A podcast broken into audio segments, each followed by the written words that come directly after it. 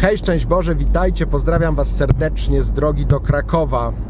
Jadę na ślub Zosi i Piotra. Wreszcie śluby są możliwe, chociaż bez wesela. Bardzo się cieszę, że mogę razem z nimi być i przeżywać tę uroczystość.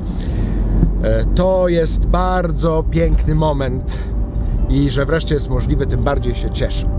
I mam nadzieję, że Wy też się dobrze macie i że jesteście szczęśliwi.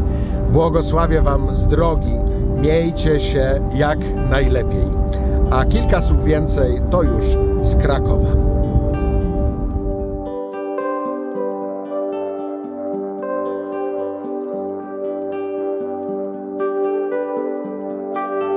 Witam Was już w Krakowie.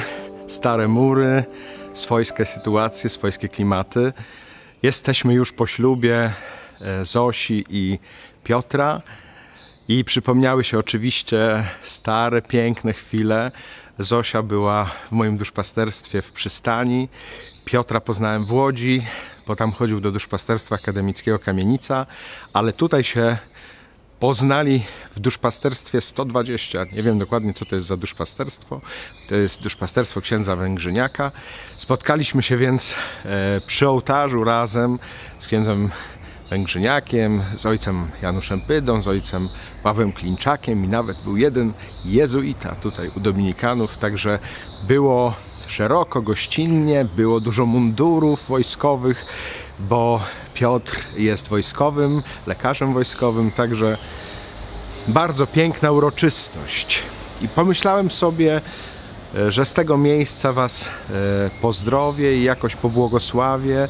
I powiem też kilka słów, bo to jest jakaś podróż sentymentalna. Rzeczywiście tak jest, że e, tutaj nie długo po święceniach, bo najpierw byłem w Poznaniu dwa lata, ale potem byłem przez trzy lata tutaj duszpasterzem szkół średnich e, w przystani i to był bardzo piękny czas. I mówię podróż sentymentalna, dlatego że sobie przypomniałem Zosię, też Aksę, no innych, którzy. e, Aksę wspominam dlatego, że jest świadkową na tym ślubie. Więc e, mnóstwo pięknych ludzi, do których coraz bardziej tęsknię, coraz bardziej wspominam, właśnie coraz częściej mi się wydarza bywać na ich ślubach, e, błogosławić je, chrzcić dzieci. Jakoś widzę, że to są moje dzieci, jakoś się z tym utożsamiam. E, Cieszę się wnukami też już. Także wiele, wiele takich pięknych radości, wzruszających. Mówię też to w kontekście właśnie takiego pierwszego ślubu, w którym biorę udział po pandemii, czy w trakcie jeszcze pandemii.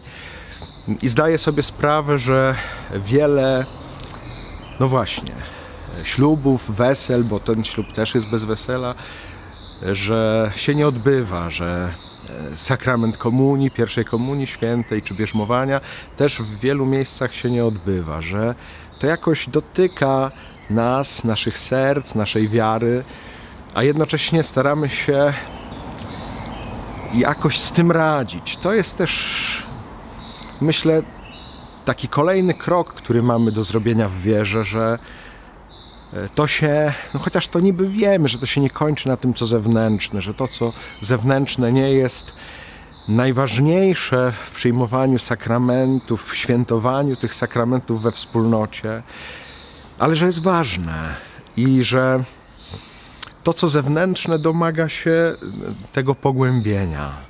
Jakoś prowadzi do tego też zewnętrzna droga, ale przede wszystkim chodzi o tę wewnętrzną drogę, o to, co się duchowo ma stać. I tak dzisiaj słuchałem też, jadąc tutaj, yy, księdza arcybiskupa Grzegorza Rysia, i on mówił w dzisiejszym słowie, właśnie na dzisiejszy dzień, że ta droga, którą my podążamy, nie jest drogą dokądś, do czegoś, tylko zawsze jest drogą do kogoś. I w kontekście tego ślubu i też w kontekście wszystkich tych uroczystości, które może są przesunięte, albo które może są, e, tak jak tutaj, uszczuplone, że w tym kontekście e, może bardziej widać to, że ta droga prowadzi do kogoś, nie do czegoś. I że jasne, że ważne jest to, e, co fizyczne, cielesne, e, ważne jest cieszenie się razem, właśnie składanie życzeń, przytulanie i tak dalej, i tak dalej, czego teraz może być mniej, też no, wesela, właśnie jedzenie, uczty, jakieś, prawda, świętowanie, to wszystko jest ważne, tańce i tak dalej, tak dalej. Mm, a jednocześnie może to ograniczenie daje nam taką szansę, by pójść w głąb i żeby to jeszcze bardziej było spotkanie z kimś, czy droga do kogoś, a nie do czegoś. Żebyśmy na tym, co zewnętrzne, nie pozostawali. I nie chcę tak być zrozumianym, że przeciwstawiam to, co wewnętrzne, temu, co zewnętrzne, bo tak nie jest. To się wzajemnie dopełnia, ale czasami pewne ograniczenia e, zewnętrzne powodują pogłębienie tego, co wewnętrzne. I na to mam nadzieję. E, tego Wam też życzę.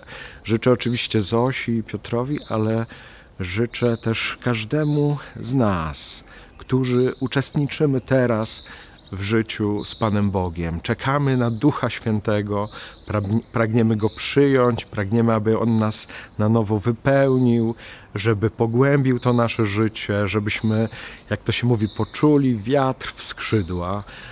I myślę, że na to możemy czekać i możemy na to liczyć. Nie dajmy się też zwieść e, i właśnie zepchnąć w jakąś niszę, no, w jakieś narzekanie, w jakąś beznadzieję, bo to nic dobrego nie przynosi. Warto uważnie patrzeć, e, tak rozumnie mm, i jednocześnie właśnie przyzywając Ducha Świętego, patrzeć coraz bardziej w Duchu Świętym na to, w czym uczestniczymy, na to, jak Pan Bóg nas prowadzi, na to, czemu to mogłoby e, służyć. Prośmy o taką łaskę właśnie głębszego zrozumienia, właśnie pogłębienia tego, co najistotniejsze. Pozdrawiam Was serdecznie z tego miejsca, z Krakowa, od świętego Jacka, e, z tego pięknego ślubu, z tej pięknej uroczystości, gdzie miłość się obficie wylewała i mam nadzieję, że dalej będzie się wylewać. Niech ta miłość też Was dotyka, niech Was napełnia, niech Was ogarnia, niech Was podnosi, niech właśnie ta miłość przede wszystkim będzie tym wiatrem w Wasze skrzydła. A my e, po prostu żyjmy tak pełnią życia, jak się tylko da i najpiękniej jak się da. Trzymajcie się z Panem Bogiem. Hej!